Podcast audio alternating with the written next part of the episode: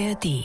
Mein Name ist Caro Worps und ich schließe diese Woche meine Tabs zu Berlinmuren. Mein Name ist Miguel Robitzky und ich schließe diese Woche meine Tabs zum Prince Batman Album. Ihr hört Too Many Tabs, der Podcast. Too many tabs, too many tabs, too many.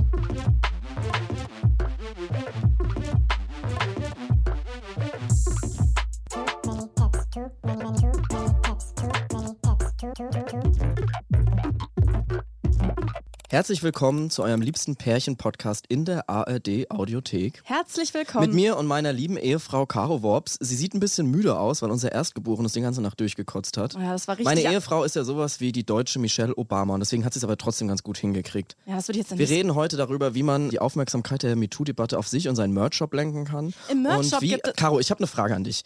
Wie kriegst du das eigentlich unter einen Hut? Podcast, Kind und Merch-Shop? Ja, ich würde schon sagen, das ist, weil du mir den Rücken frei hältst. Ja, ich bin schon ein bisschen feministisch drauf, ne?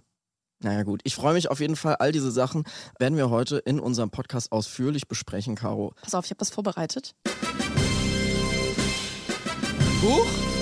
Hä?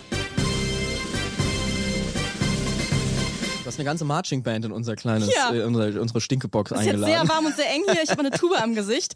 Aber wir feiern heute 50 Folgen Too Many Tabs. Da dachte ich, da kann man mal mit einem kleinen Tusch starten, oder? Ja, ein kleiner Tusch hat noch niemandem geschadet. Die große Gala. 50 Folgen Too Many Tabs. Alles glitzert, alles funkelt. Ich weiß noch, wie wir damals angefangen haben letztes Jahr. Da hatte ich noch wir da noch waren. Ja, ich hatte noch keinen Bartwuchs. Was wir seitdem alles gesehen haben im Internet. Es ist wirklich so. Also wir haben jetzt schon 50 Mal unsere Tabs geschlossen. Ja, an alle, die alle 50 Folgen gehört haben. Danke für euren Support und an alle Hater da draußen und an den IT-Beauftragten an unserem Arbeitsplatz hier kann ich nur sagen, die Tabs bleiben weiter offen. Ja, 50 Folgen Too Many Tabs. Ich bin richtig gespannt, was du heute mitgebracht hast. Und wir müssen noch eine andere besondere Sache ansprechen. Ja, wir haben es ja vor ein paar Folgen schon angekündigt, dass wir eine besondere Nachricht bekommen haben, nachdem wir über die Tram-EM gesprochen haben vor ein paar Folgen. Ja, da hast du deine Tabs zugeschlossen. Genau. Es war ja in diesem Jahr die Tram-EM in Rumänien. Richtig. Da kommen StraßenbahnfahrerInnen aus ganz Europa zusammen und das Mastermind dahinter,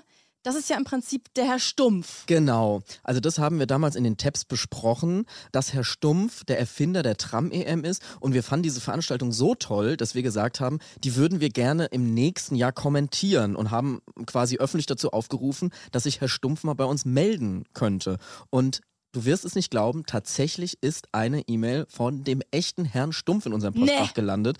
Und der hat uns geschrieben und hat gesagt, wir sollen noch mal bei ihm anrufen. Er hat seine Nummer hinterlegt. Ich habe mein Handy via Bluetooth mit unserem Aufnahmegerät hier verbunden. Und ich würde sagen, wir rufen da doch jetzt einfach mal Herrn Stumpf an. Wir machen das direkt jetzt hier, wir klären es direkt öffentlich, was Herr Stumpf mit uns zu besprechen hat. Stumpf, hallo? Hallo, Herr Stumpf. Hier sind Caro und Miguel vom Podcast Too Many Tabs. Hallo. Hallihallo, das ist nochmal eine Überraschung. Herr Stumpf, dürfen wir du sagen, du und Herr Stumpf? Sehr gern, sehr gern. Also, du, Herr Stumpf, hast dich ja bei uns gemeldet, nachdem wir über die Tram-EM gesprochen haben. Darüber haben wir uns erstmal sehr gefreut. Ja, wir haben uns umso mehr gefreut, weil ich finde, ihr habt da einen ganz tollen Beitrag abgeliefert, der unsere Veranstaltung wirklich perfekt gespiegelt hat. Also wir waren da sehr glücklich drüber. Vielen Dank an der Stelle. Wir haben das wirklich mit sehr viel Freude verfolgt und da würde mich jetzt erstmal auch nochmal interessieren, du bist ja auf die Idee gekommen damals, ne, zu der Tram-EM. Wie ist denn das überhaupt zustande gekommen? Ja. Ich bin ja im Eventgeschäft aktiv seit 30 Jahren jetzt und die Dresdner Verkehrsbetriebe haben mich 2012 gefragt, ob ich ihnen ein Konzept für eine Geburtstagsfeier für die Dresdner Straßenbahn entwickeln kann. Und haben halt überlegt, was braucht es für einen Geburtstag? Da waren wir relativ schnell klar, es braucht Gäste, also wollten wir Gäste einladen. Dann ging es darum, dass die Dresdner Verkehrsbetriebe gerne eben auch den Trend des Straßenbahnfahrens in irgendeiner Form rüberbringen wollten. Aha. Deswegen haben wir dort gesagt, okay, ja, Straßenbahnfahren ist, haben wir ein bisschen recherchiert, ist ein internationaler Trend. Es werden neue Bahnnetzwerke gebaut, die Fahrgastzahlen steigen etc. Straßenbahnen boomen weltweit, kann man sagen. Absolut. Also, Straßenbahnen sind wieder schwer am Kommen. Sie sind ja, sage ich mal, in den 60er, 70er Jahren sind ja viele Netze weggerissen worden, weil man sagte, das ist nicht mehr interessant. Wegen den verdammten Autos! Wahrscheinlich, ja. Na, jedenfalls, lange Rede, kurzer Sinn. Wir haben gesagt, wir wollen gern Gäste. Wir wollen die gerne zu einem Geburtstag einladen und das sollen internationale Gäste sein. Und wenn wir schon mal Gäste haben, bei einem Geburtstag auch immer ganz wichtig sind Spiele. Und so entstand die Idee, dass unsere Gäste miteinander spielen sollen. Und dann sind wir so nach und nach quasi drauf gekommen, dass wir da ein paar Disziplinen entwickeln und die mit der Straßenbahn spielen. Und das war im Grunde die Geburtsstunde der Tram-EM. Wir finden das auf jeden Fall ganz fantastisch. Und seitdem findet die Tram-EM ja regelmäßig statt. Genau. Einmal im Jahr. Mhm, genau. Kannst du uns dann schon verraten, in welchem Land die Tram-EM im nächsten Jahr stattfinden wird? Da sind wir tatsächlich gerade in finalen Gesprächen mit dem Ausrichter. Deswegen bitte ich kurz um Verständnis, dass ich es an der Stelle noch nicht verraten kann. Oh, das ist was Geheimes noch. Absolut geheim, genau. Ihr wisst ja, wie das ist mit ungelegten Eiern. Ja. Aber sobald wir das wissen, seid ihr die Ersten, denen wir das verraten, wo es hingehen wird. Hier im Podcast bei uns, exklusiv. Wenn wir das so miteinander vereinbaren, können wir das gerne so machen. Ja, gerne, gerne. Also wir werden jetzt quasi über die nächsten Monate versuchen, exklusive Infos über die Tram-EM im nächsten Jahr zu streuen. Und wir haben ja auch gesagt, dass wir gerne das kommentieren würden. Gibt es da irgendeine Aussicht, dass es in irgendeiner Art und Weise Realität werden könnte?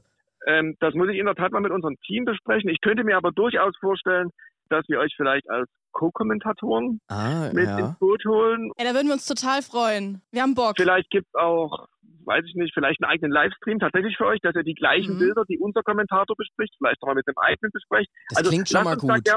Lasst uns da gern gemeinsam drüber nachdenken. Alles, was uns in irgendeiner Form nach vorne bringt und was, sage ich mal, auch die Straßenbahnfahrer im Licht der Öffentlichkeit nach vorne bringt, da sind wir gern dabei. Das wollen wir letztlich. Darum geht's, genau so ist es. Also das finde ich eine fantastische Idee und ich finde das super, dass ihr da so offen seid von eurem Team aus. Ja, wir bleiben in Kontakt und wir freuen uns schon auf die Tram-EM. Ja. Und ja, bedanken wir uns für deine Zeit, Herr Stumpf. Sehr gerne, ich danke euch für den Anruf. Hat mich sehr gefreut. Wie sagen wir, gute Fahrt. Danke. Ja, gute Fahrt, tschüss. Tschüss. Tschüss. Herr Stumpf ist ein absoluter King. Wie lieb. Ja. Also ich bin da ziemlich zuversichtlich, dass das eine tolle Sache wird mit der Tram-EM. Ja, da freuen wir uns schon drauf. Ich würde sagen, wir gehen jetzt mal in unsere Tabs. Miguel, besitzt du einen Gegenstand, den du so richtig liebst? Ja. Also es muss nicht mal ein Gegenstand sein, den du besitzt, sondern es kann auch ein Gegenstand sein, den du kennst oder den es irgendwo gibt. Mein Kermit-Telefon. Dein Kermit-Telefon. Ja. Aber würdest du auch sagen, dass du jetzt das Kermit-Telefon hot findest? Nein. Also würdest du gerne mal auf ein Date gehen mit dem Kermit-Telefon? Nein. Ich hatte letzte Nacht Tabs offen zu einer Frau, die hat einen ganz besonderen Gegenstand ganz besonders geliebt und die war sogar verheiratet und zwar mit der Berliner Mauer. Ja. Es geht um eine Frau, die 1954 in Schweden geboren wurde und 2015 auch da gestorben ist und zwar Eija-Riitta Eklöf. Also das ist ihr Mädchenname. Nach der Hochzeit hieß sie dann natürlich Mauer. Eija-Riitta Eklöf Berliner Mauer. Nein, wirklich? Ja, wirklich. Also das war hier wirklich sehr ernst. Es ist unglaublich absurd. Aber ich will hier direkt zu Beginn nochmal betonen, dass wir hier auf keinen Fall King-Shaming betreiben wollen. Es soll jede und jeder lieben, wen oder was er sie will. Ich will nur unbedingt mit dir drüber sprechen, weil das wirklich so eine krasse Geschichte ist. Also diese Frau, Eija-Riitta Eklöf Berliner Mauer, hat nämlich den Begriff Objectum Sexuality erfunden und sie gilt als erste Objektsexuelle der Moderne. Sie hat den erfunden? Ja, sie hat es im Prinzip geprägt. Gab es das schon immer und sie hat es nur quasi ins kollektive Gedächtnis gerückt? Das kann ich mir auch vorstellen. Also sie hat das quasi so definiert, öffentlich. Sie war eigentlich Modellbauer. Ich war auch auf ihrer Homepage, da steht, mein Name ist Eija-Riitta, ich lebe in einem kleinen Dorf in Nordschweden, ich bin seit 1979 mit der Berliner Mauer verheiratet, meine Interessen sind die Berliner Mauer, Constructions, Mauern, Zäune, Katzen, Modellbau, Kurzgeschichten, Film, Fotografie und so weiter und sie hat auch eine Katzenzucht und bekannt wurde ihre Geschichte jetzt durch eine Doku, die 2008 auf der Berlin Biennale gezeigt wurde, Berlinmuren, also Berliner Mauer auf Schwedisch. Und die kann man sich auch online noch angucken. Und sie sagt eben, sie ist seit dem 17. Juni 1979 mit der Berliner Mauer verheiratet. Mit der gesamten Berliner Mauer? Der gesamten Berliner Mauer. Hat die die überhaupt komplett gesehen? Also, oder hat die bestimmte Parts, die sie besonders anziehend fand? Also ich weiß, dass sie von Anfang an fasziniert war von der Berliner Mauer und da irgendwie entschlossen war, da eine Beziehung einzugehen. Sie hat gesagt, Zitat, man muss eigensinnig sein und darf nicht ein Nein für ein Nein halten. Also würde ich jetzt nur bedingt unterschreiben. Ja, so, warum hast du nicht Nein gesagt? Ja, oder wie dieses Gigi Anderson-Lied, Nein heißt ja, wenn man lächelt, so wie du. Ja, genau. Und das ist jetzt die nächste große Frage, ne? Also sie steht auf die Mauer, aber wie kann sie jetzt rausfinden, dass die Mauer auch auf sie steht? Also wie geht das jetzt einvernehmlich mit so einer Ehe? Und da hat sie einen Animisten engagiert, der angeblich mit der Berliner Mauer kommunizieren konnte. Und der hat dann im Namen der Mauer das Ja-Wort gegeben. Ach. Also es kann sein, dass die Mauer es auch wollte, wenn man so krasse Komplimente kriegt. Von Eija-Riitta stammt nämlich das Zitat, die Berliner Mauer sei the best and sexiest wall ever existed. Also die Berliner Mauer ist sexier als zum Beispiel die chinesische Mauer. Ja, sexiest wall alive. Oder inzwischen dead. Also es ist so, dass sie, dass sie jetzt auf jeden Fall seitdem diesen Nachnamen trägt, Eklöf Berliner Mauer, beziehungsweise auf Englisch Eklöf Berlin Wall oder Eklöf Berlinmuren auf Schwedisch. Sie hat aber sozusagen eine Fernbeziehung, eine Fernehe geführt, weil sie nach der Hochzeit dann wieder nach Schweden gezogen ist, hat dann aber die Mauer mehrfach besucht.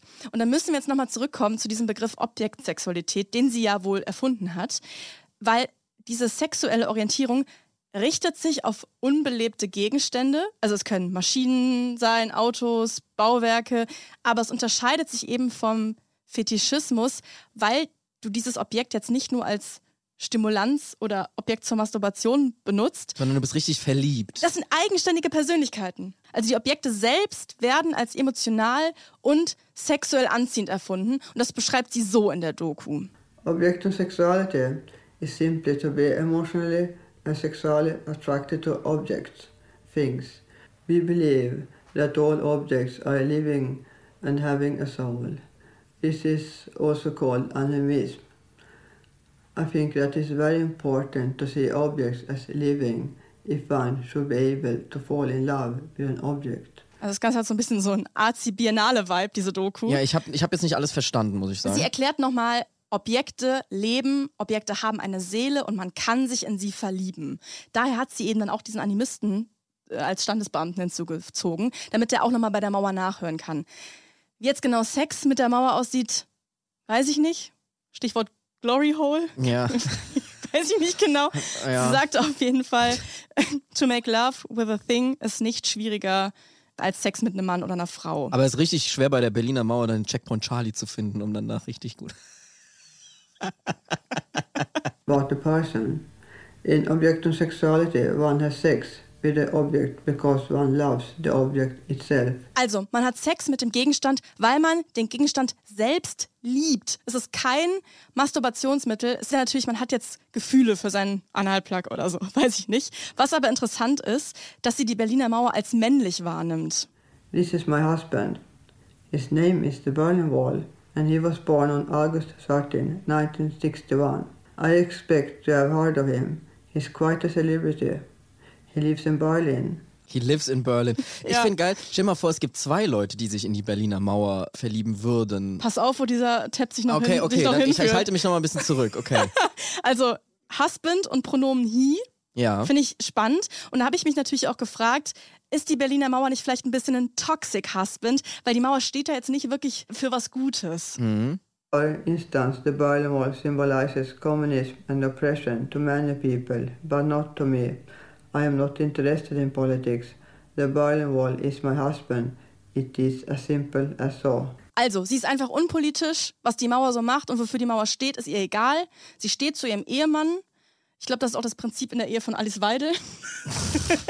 Also wir sehen, es ist eine bedingungslose Liebe. Ich finde das so krass. Ausgerechnet der Mauerfall war der schlimmste Tag in ihrem Leben. Ich bin nicht objektophil. Ich bin nur mit einer Mauer zusammen, die ich schon sehr lange kenne. Und mit der Mauer hat es ja, wie wir wissen, ein schlimmes Ende genommen. Also aus ihrer Sicht, am 9. November 89... Ja, ist der Mann gestorben quasi. Ist ihr Mann, seitdem ist sie eine Witwe. Es ist sehr traurig.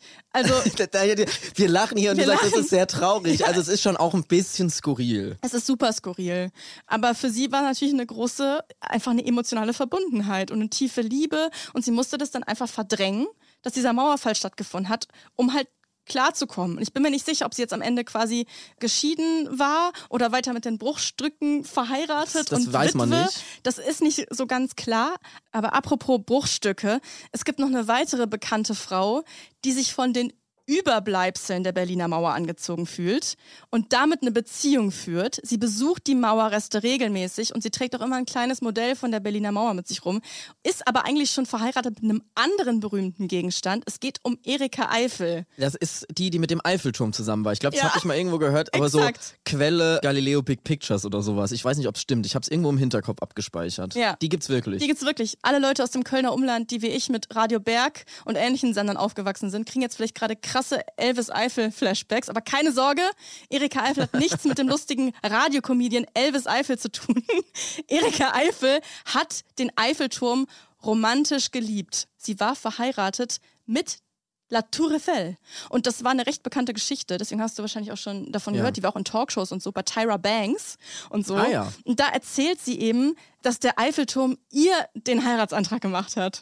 Did you propose to the Eiffel Tower? Like, actually, she proposed to me. Actually, I had gone there with some friends and I planned on photographing her with her lights on. And it was like, I kept trying to get these pictures. And then all of a sudden, I got my camera up and her lights went out. And then I was like, okay, well, all this work for nothing. And then all of a sudden, it was just like, I looked up and she just came alive. I mean, it was like all these lights and it was like a fireworks display. Just this display. And technically, only after the fact, I learned that her lights don't do that. And it was just like this really special thing. I don't know if they were, what the purpose was, but all I know is in my heart, I really felt that, you know, she was crying out. Also, der Fall war klar. Licht aus, Licht an. Das war der Antrag. Und es gibt wirklich im Internet ein Video von der Hochzeit, beziehungsweise von Erikas Ehegelübde. Da ist sie auf dem Eiffelturm und hat da so einer Stange vom Eiffelturm so einen Schleier umgebunden und hat die Wedding Vows vorgelesen, natürlich auf Französisch, ne? Pour la Grande Madame de Paris, La Tour Eiffel, und ein Gedicht auf Englisch, und am Ende küsst sie auch wirklich den Eiffelturm. Also man kann sich das alles angucken. Es ist natürlich dann so ein bisschen lustig aufbereitet in der Tyra Banks Show, aber Erika ist das wirklich sehr ernst mit dem Eiffelturm. Todernst. Und es gibt in dieser Berlinmuren-Doku auch eine Sequenz, wo sich die beiden Frauen jetzt treffen. Die Eija-Riitta Eklöf, Berliner Mauer, und Erika Eiffel, und zusammen Schlitten fahren gehen. Und die beiden, also die haben sich vorher die haben sich über das Internet kennengelernt und haben beide recht große Modelle von der Berliner Mauer dabei auf dem Schlitten. Also er von der intakten Mauer mit dem Grenzzaun drauf und Erika von der kaputten mit Graffitis. Also die lieben quasi die unterschiedlichen Phasen der Mauer. Also das heißt, viele Objektsexuelle leben anscheinend polygam, haben mehrere PartnerInnen, weil Erika Eiffel ist ja eigentlich mit dem Eiffelturm verheiratet, hat auch Gefühle für die späte Berliner Mauer und hat während der Ehe mit dem Eiffelturm auch noch eine Beziehung mit der Golden Gate Bridge geführt. Also das habe ich mir jetzt nämlich auch gedacht. Was ist, wenn jetzt da der Eiffelturm Schluss macht? Dann kann man quasi dann mit dem Kölner Dom noch zusammenkommen oder solche. Ich weiß nicht, ob die Objekte auch Schluss machen können. Das habe ich mich auch gefragt. Wie tauschen die sich aus? Also wie wird jetzt quasi diese Beziehung umgesetzt? Und erklärt Erika, dass eben die Liebe und die Kommunikation und Zärtlichkeiten und so funktionieren vor allem über Temperatur. Das heißt, du hast so eine warme Hand auf kaltem Stein. Das heißt, wenn es wärmer wird, ist es dann besser oder schlechter? Wird das Material gewärmt. Das heißt, das Kolosseum ist mega gut. Und die kühle Oberfläche kühlt dich dann im Gegenzug. Und so hast du so einen Energieaustausch. Wie bei zwei Menschen. Sagt zumindest Erika. Ich finde es auf jeden Fall mega interessant.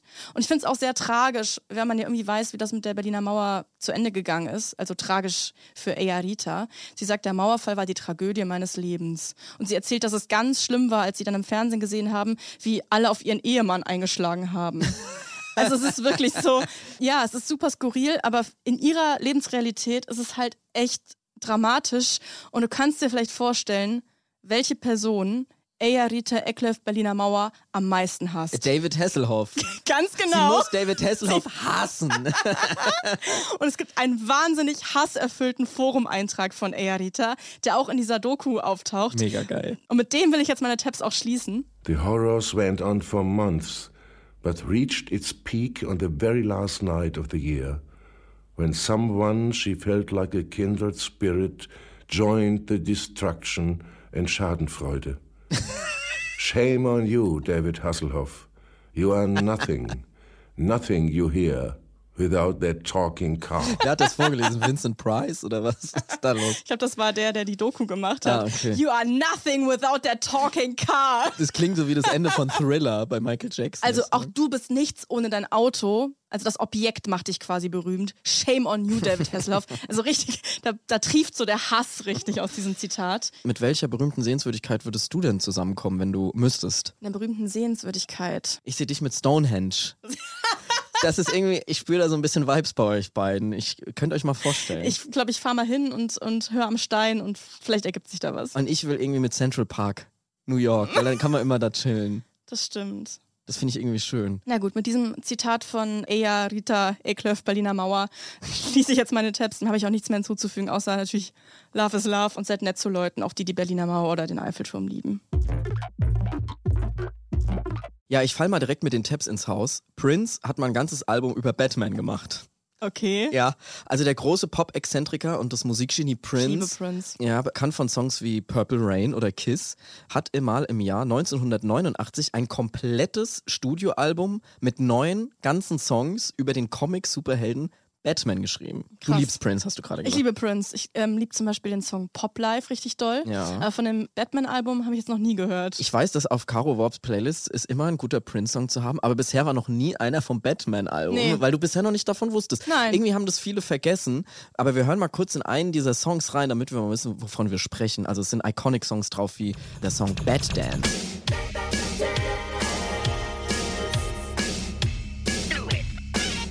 Ja. Also ich muss sagen, ich reagiere oft allergisch auf Männer in Joker-Outfits, aber das ist iconic. Das ist irgendwie iconic. Also man sieht Prince mit diversen anderen dünnen TänzerInnen, die alle zur Hälfte als der Joker verkleidet sind und zur anderen Hälfte als Batman bzw. Bruce Wayne. Ja, es sieht cool aus. Und es war noch aus einer ganz anderen Zeit, in der nämlich noch nicht irgendwie man mit der Rolle des Jokers Oscars gewonnen hat und irgendwelche Alpha-Männer sich so im Internet geschminkt haben, sondern es ist eben aus dem Jahr 1989 und irgendwie haben dieses Album ganz viele Leute vergessen. Jedenfalls wurde es von der Rolling Stone auf die Liste der meist unterschätztesten Musikalben der Welt gesetzt. Ja.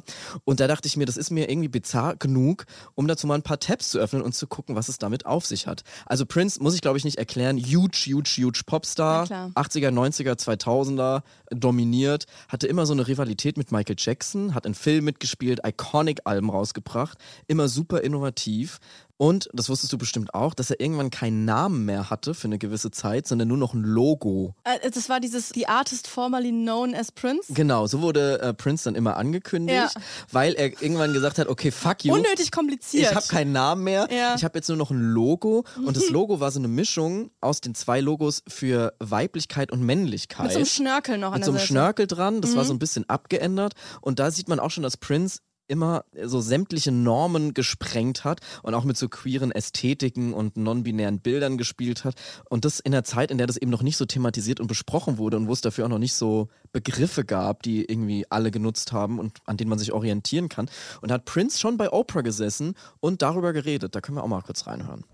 Analysis has proved that there's probably 2 people inside of me, just like a Gemini, and we haven't determined what sex that other person is yet. Did you say I'm not even sure what sex it is, or he or she or it is? Did you say that? Yeah. I thought I heard that. What I'm getting from you is that you are very much in touch with both sides of yourself, your masculine and feminine side. Oh, yeah. Yeah. And always have been. And so people grow up thinking that you're weird or that you're gay because of it, and that never bothered you? Hey, whatever floats the boat. King. Komplett. Beziehungsweise Queen. Beziehungsweise Royalty. Ja. Also er hat das quasi selber nicht richtig definiert und hat gesagt, er ist beides oder nichts oder was auch immer. Er hat keinen Namen mehr, sondern ein Logo und bringt das in die Öffentlichkeit. Das ist irgendwie schon so ahead of its time.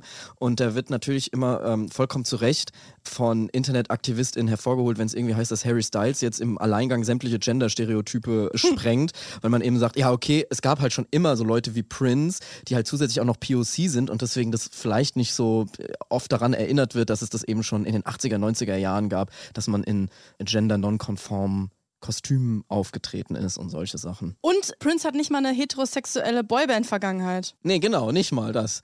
Also Prince an sich, super interessante Persönlichkeit. Es gibt so viele geile Tabs, die ich zu Prince offen hatte. Er ist zum Beispiel auch der König des Shades. Denn er gibt keinen Single-Fuck. Er hat zum Beispiel mal mit den berühmtesten MusikerInnen der Welt auf der Bühne gestanden, um eine Live-Version von We Are The World zu singen und hat dabei einen Lolli gelutscht. Also hat quasi gar nicht weder gelipsingt noch mitgesungen. Und dann hat Quincy Jones, der Produzent des Songs, hat ihm so ein Mikro unter die Nase gehalten und dann hat er sein Lolli genommen und hat das Quincy Jones unter die Nase gehalten, dass der Mann hat dran lutscht. Solche Sachen. Oder hat Kim Kardashian mal von seiner Bühne geschmissen und hat gesagt, nee, geh mal bitte runter, ich will hier gerade alleine einen Auftritt machen. Und weißt du noch, dass Kesha mal bei Prince eingebrochen ist. Ja, das haben wir in einer der allerersten Too Many Tabs Folgen besprochen. Warum? Was wollte die denn nochmal? I don't know. It's Kesha. Wollte einfach it's Kesha and it's Prince. It's Kesha and it's Prince. Und auf die Anfrage von Michael Jackson, ob er bei Bad mitsingen will, hat er geantwortet, nee, Er singt keinen Song, der mit Your Butt is Mine anfängt. Also irgendwie... Your Butt is Mine. Ja. Ist das das? Ja, ja. Aber das ist mir noch nie aufgefallen. Wie cringe ist dieser Anfang. Your Butt is Mine. Vor allem, also man hat das immer so im Kopf, aber ich habe noch nie Your Butt is Mine gedacht. Nee. Das ist sowas, was man als Kind immer hört und nicht da checkt. Da denkt man so, Your Butt is Mine. Your Butt is Mine. Schamona. Hat man sich früher keine Gedanken drüber gemacht. Irgendwie nicht, beziehungsweise Prince schon und hat deswegen abgelehnt. Jetzt natürlich die Frage, wie kommt Prince dazu, eine fast 40-minütige musikalische Pop-Huldigung für diesen super maskulin düsteren Comic-Charakter zu machen? Ja. Caro, wir haben mal zusammen den letzten Batman-Film im Kino gesehen, da warst du nicht begeistert, ne? Nee, da hatten wir einen kleinen Streit. Ich finde, der ist ein bisschen zu doll eskaliert. Alles, was ich gesagt habe, ist, ich finde die Öhrchen nicht gelungen. Nein, du fandst den ganzen Film scheiße und dazu muss ich auch sagen, das war nicht der beste Batman-Film. Ja, genau. Ich habe schon bessere gesehen. Aber du hast dich über die Öhrchen so lustig gemacht. Und da war ich so, hab halt ein bisschen Fantasie. Es ist halt ein Comic-Charakter, der hat eine geile Silhouette und es ist ein geiles Charakter-Design und er ist halt ein dunkler Charakter. Und du warst immer, die Öhrchen, da würde ich ja lachen, wenn der vor mir steht, die Öhrchen. Es stimmt ja auch, in den anderen Batman-Filmen hatte der irgendwie gute Ohren. Das waren irgendwie starke Ohren, die haben irgendwie ausgesagt, so, ich rette euch. Aber das waren halt so komische Öhrchen, wie bei so dem allerersten Nokia sah das aus, so oben diese Antenne. Naja, gut. Wollen wir uns jetzt mal hier nicht verkrachen im Podcast. Das eskaliert sonst wieder. Ich muss auch dazu sagen, ich bin jetzt nicht so der super krasse Superhelden-Film-Fan. Also ich gucke mir das zwar hin und wieder mal an, aber mein Herz hängt da nicht so wahnsinnig dran. Ich bin auch gar nicht drin, weder im Marvel noch im DC-Kosmos. Ich habe auch den Überblick verloren, welche Guardians of the Galaxy gerade irgendwo unterwegs sind. Wer jetzt gerade mit wem zusammen ist, das ist auch irgendwie so, da muss man echt tief drin sein und alles sehen, um das irgendwie zu checken. Ja. Ich finde Spider-Man ganz hot. Den ersten Spider-Man, den liebe ich. Spider-Man ist sowieso ein hotter Character. Finde ich auch cool, ja. Und als Kind fand ich aber Batman schon mit am coolsten, weil ich so obsessed war mit den Bösewichten. Also ich fand irgendwie den Joker als Kind und diese Vogelscheuche und dieses Matschmonster Two-Face. Also die hatten irgendwie so iconic Bösewichte, deswegen habe ich so gerne mit Actionfiguren von Batman gespielt. Aber man muss auch sagen, so aus erwachsener Sicht, Bruce Wayne ist einfach ein reicher Schnösel, der sich einen geilen Anzug leisten kann, damit er irgendwie nicht erkannt wird, Arme bei der Polizei snitcht. Der hat aus sich raus keine Superkraft, ne? Das ist so ein bisschen ein Unterschied. Das ist eigentlich ganz cool, aber seine Superkraft ist halt Geld haben. Ja. Und der hängt mit den Bullen ab und snitcht dann irgendwelche Armen, die in der Gasse Leute überfallen, wo ich mir dann so denke, okay Batman, wenn du das Böse bekämpfen willst, vielleicht bekämpfst du mal den Kapitalismus. Wow. Batman, wie wär's mal damit? Miguel Robitzky. Hier Batman, vielleicht enteignest du dich erstmal selbst. Was hat denn jetzt Prince dazu gedacht? Also, dazu komme ich jetzt. Es war so, dass im Jahr 1989 der Regisseur Tim Burton den ersten richtigen Batman-Film produziert hat. Und zwar ungefähr 20 Jahre nach dieser knallbunten ersten Serie, in der noch überall so Bumm und Pau steht. Also die mit diesem Intro. Batman! Und das ist ja wirklich eine komplette kunterbunte Kinderwelt, die da gezeigt wurde. Und Tim Burton hat es sich eben zur Aufgabe gemacht, das alles so ein bisschen düsterer und mehr am Original-Comic zu orientieren. Und es war quasi in einer Zeit, in der noch nicht jede Woche ein neuer Marvel-Film und DC-Film in den Kinos gestartet ist, in der man für die Rolle des Jokers irgendwelche Oscars bekommen hat. Also es war ein komplettes Außenseiter-Weirdo-Projekt. Und um dem Ganzen unter die Arme zu helfen, kam das Studio auf die Idee, einen großen Popkünstler zu nehmen, der 2 Songs für den Film schreiben soll. Und tatsächlich war der Konkurrent von Prince, Michael Jackson, im Gespräch. Der war aber gerade beschäftigt mit einer Welttournee und so kam sie als nächstes auf Prince selber. Die wussten damals aber überhaupt nicht, ob Prince mit Batman irgendwas am Hut hat, wurden aber tatsächlich überrascht. Burton, reluctant, feeling the pop star wouldn't want anything to do with the project, finally agreed and asked the artist if he'd be interested in either re-recording the songs for the film or crafting 2 or 3 new tunes. Prince, to Burton's surprise, was a huge Batman fan. It turned out the first song the composer learned on the piano was the famous theme to the 60s TV series. Also Prince hat Batman geliebt und das erste Lied, was er auf dem Piano gelernt hat, war das Batman. Und deswegen hat er so eine persönliche Verbindung gehabt und hat gesagt, ey, ich finde es eine mega geile Idee. Ich liebe Batman. Ich werde Songs über Batman schreiben. Ich finde es so lustig, diese darke Tim Burton Ästhetik, Batman, es regnet und dieses Düstere und dann kommt Prince um die Ecke wirklich mit so einem Pop-Album. Hey, wie passt das zusammen? Ja, genau. Und er hat sich das dann eben zur Aufgabe gemacht. Es kam noch dazu, dass er gerade von einer extrem teuren Purple Rain Tour kam und Geld gebraucht hat. Und es ist natürlich ein super kommerzielles Projekt gewesen. Also die Anfrage war, entweder 2 bestehende Songs, die es schon gibt, an den Film anpassen oder 2 neue schreiben. Also sie haben einfach wirklich nur 2 Songs gebraucht, die nach Prince klingen. Und was hat Prince gemacht? Er hat sich zurückgezogen und bestehenden Prince-Song nehmen? Ja. I just want you. Ja. Batman! Genau so. Also was hat Prince gemacht? Er hat sich zurückgezogen und in 4 Wochen ein ganzes Album produziert und dabei alle Instrumente selber eingespielt. What? Kam dann zurück mit einem kompletten Album, was nie einer jemals angefragt hat.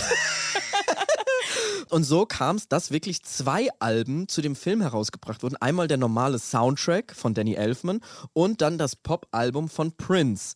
Und 2 Songs sind in dem Film gelandet. Und zwar immer dann, wenn der Joker Unruhe stiftet, drückt er irgendwie auf so eine Stereoanlage und dann kommt ein Prince-Song. Also der Joker liebt Prince einfach. Da kommt er in Fahrt, wenn er Prince hört, dann will er so richtig alles in Schutt und Asche legen. Und für Prince war das tatsächlich ein Riesenerfolg und ein Turning Point in seiner Karriere. Die Kritiken fielen zwar extrem unterschiedlich aus, aber das Album und die Singles waren Platz 1 in den USA und Großbritannien, löste bei Prince sogar so eine Art Batman-Era aus. Also der ist dann auch auf rote Teppiche gegangen, hat immer so Batman-Shirts angehabt, so ein geiles Netz-Shirt, wo dann das Batman-Logo drauf war. Und irgendwie war Prince dann in dieser Zeit obsessed mit Batman.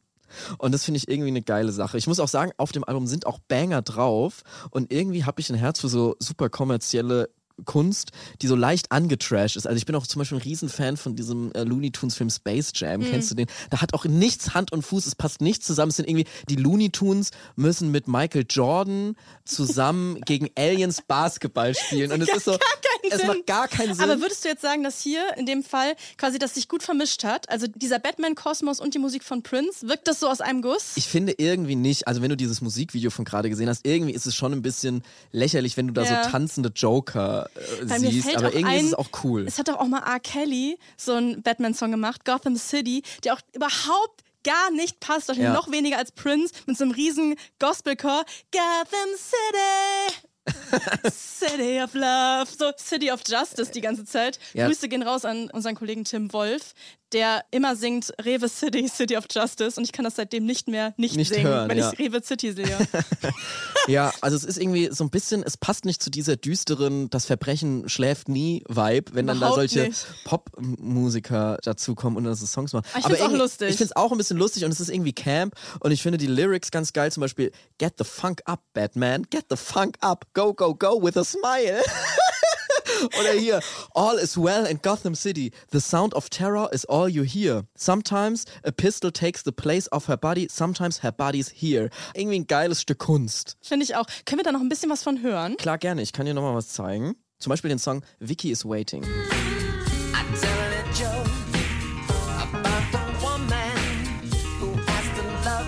Ich muss auch sagen, manchmal erschließen sich mir die Lyrics auch nicht so 100%, was das jetzt mit Batman zu tun hat. Vicky und Why Is She Waiting? Ab und zu werden dann einfach so Samples aus dem Film mal so reingeschnitten, was Batman irgendwas sagt und so. Also es ist so ein bisschen ein Konzeptalbum und es ist natürlich super kommerziell und deswegen waren die Kritiken auch so sehr unterschiedlich, aber ich finde es trotzdem geil, dass es das gibt. Finde ich auch. Vielen Dank für die Tabs. Ja, dazu schließe ich die Tabs jetzt und pass auf da draußen, nur das Verbrechen schläft nicht und tanzt geil. Was auch nie schläft, sind eure Tabs. Wie fandst du die Überleitung? Super geil. Ja, schickt uns doch offene Tabs, wenn ihr welche rumliegen habt und eure Rabbit Holes, da freuen wir uns immer sehr. Die könnt ihr uns per Mail schicken an toomanytabs@ndr.de. Oder ihr schickt sie an unsere Socials, da heißt du @Caro Worps und ich @Miguel R. aus A. Folgt uns da gerne rein, schreibt uns, bewertet unseren Podcast gerne mit 5 Sternen und abonniert ihn, das hilft uns sehr. Oder macht mal ein Konzeptalbum darüber. Oder das und dann hören wir uns alle nächste Woche wieder. Tschüss!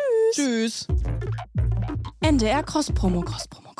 Caro weiß, was ich mich schon immer mal gefragt habe, wer Banksy eigentlich ist. Vielleicht bin ich Banksy. Vielleicht bin aber auch ich Banksy. Vielleicht ist aber auch zum Beispiel Olaf Scholz Banksy. Man weiß nicht. Banksy ist ja ein Phantom, man weiß nicht genau, wer das ist. Ne? Ja, und ein Rebell, ne? Aber so ein Rebell, dass es trotzdem noch LehrerInnen auch gut finden. Ne? Rebellisch genug auch für die ARD-Audiothek. Richtig. Auf jeden Fall. Also der macht immer überall seine Bilder hin und dann redet alle Welt drüber, ne? Ja, die Journalistin Orthun Schütz hat für ihren Podcast Banksy Rebellion oder Kitsch die Geschichte von Banksy mal recherchiert und sie folgt seinen Spuren um die ganze Welt. Nach Bristol, New York, nach Bethlehem, nach Kiew. Sie hat sich mit Banksys FreundInnen, WegbegleiterInnen, seinen Fans und auch GegnerInnen getroffen, um alles über diesen mysteriösen Künstler herauszufinden. Also wenn jemand weiß jetzt, wer Banksy ist, dann die ARD-Audiothek. Also hört den Podcast Banksy, Rebellion oder Kitsch, um es herauszufinden, ob wir wissen, wer Banksy ist oder nicht. Exklusiv in der ARD-Audiothek. Cross-Promo-Ende. Too Many Tabs ist eine Produktion von TRZ Media im Auftrag des NDR. Wir sind eure ModeratorInnen, Miguel Robitzky und Caroline Worps. Producerin Henny Koch. Ausführender Produzent TRZ, Robin Drömer. Ausführende Produzentin NDR, Johanna Leuschen. Redaktion NDR, Kira Drössler und Anne-Mareike Teschner. Musik, Joel Delato. Neue Folgen gibt es immer mittwochs in der ARD-Audiothek und überall da, wo es Podcasts gibt.